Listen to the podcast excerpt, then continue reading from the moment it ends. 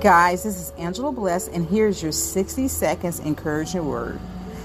I'm coming from Hebrews chapter 12, verse 1. Therefore, we also, since we are surrounded by so great a cloud of witnesses, let us lay aside every weight and the sin which so easily ensnares us, and let us run with endurance the race that is set before us.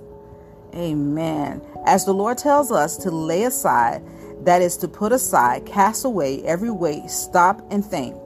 What is weight? Anything that burdens you, any problem you may be having, any anything that may be hurting you, bruises, pain, debt, habit, sin, addiction, bad memory from the past, everything that is weighing you down, that is stopping you from running your race. I know things come in life and it happens and it's not fair, but once you lay all your burdens down at Jesus' feet, you will have a lighter This is Angela Bless, and I approve this message.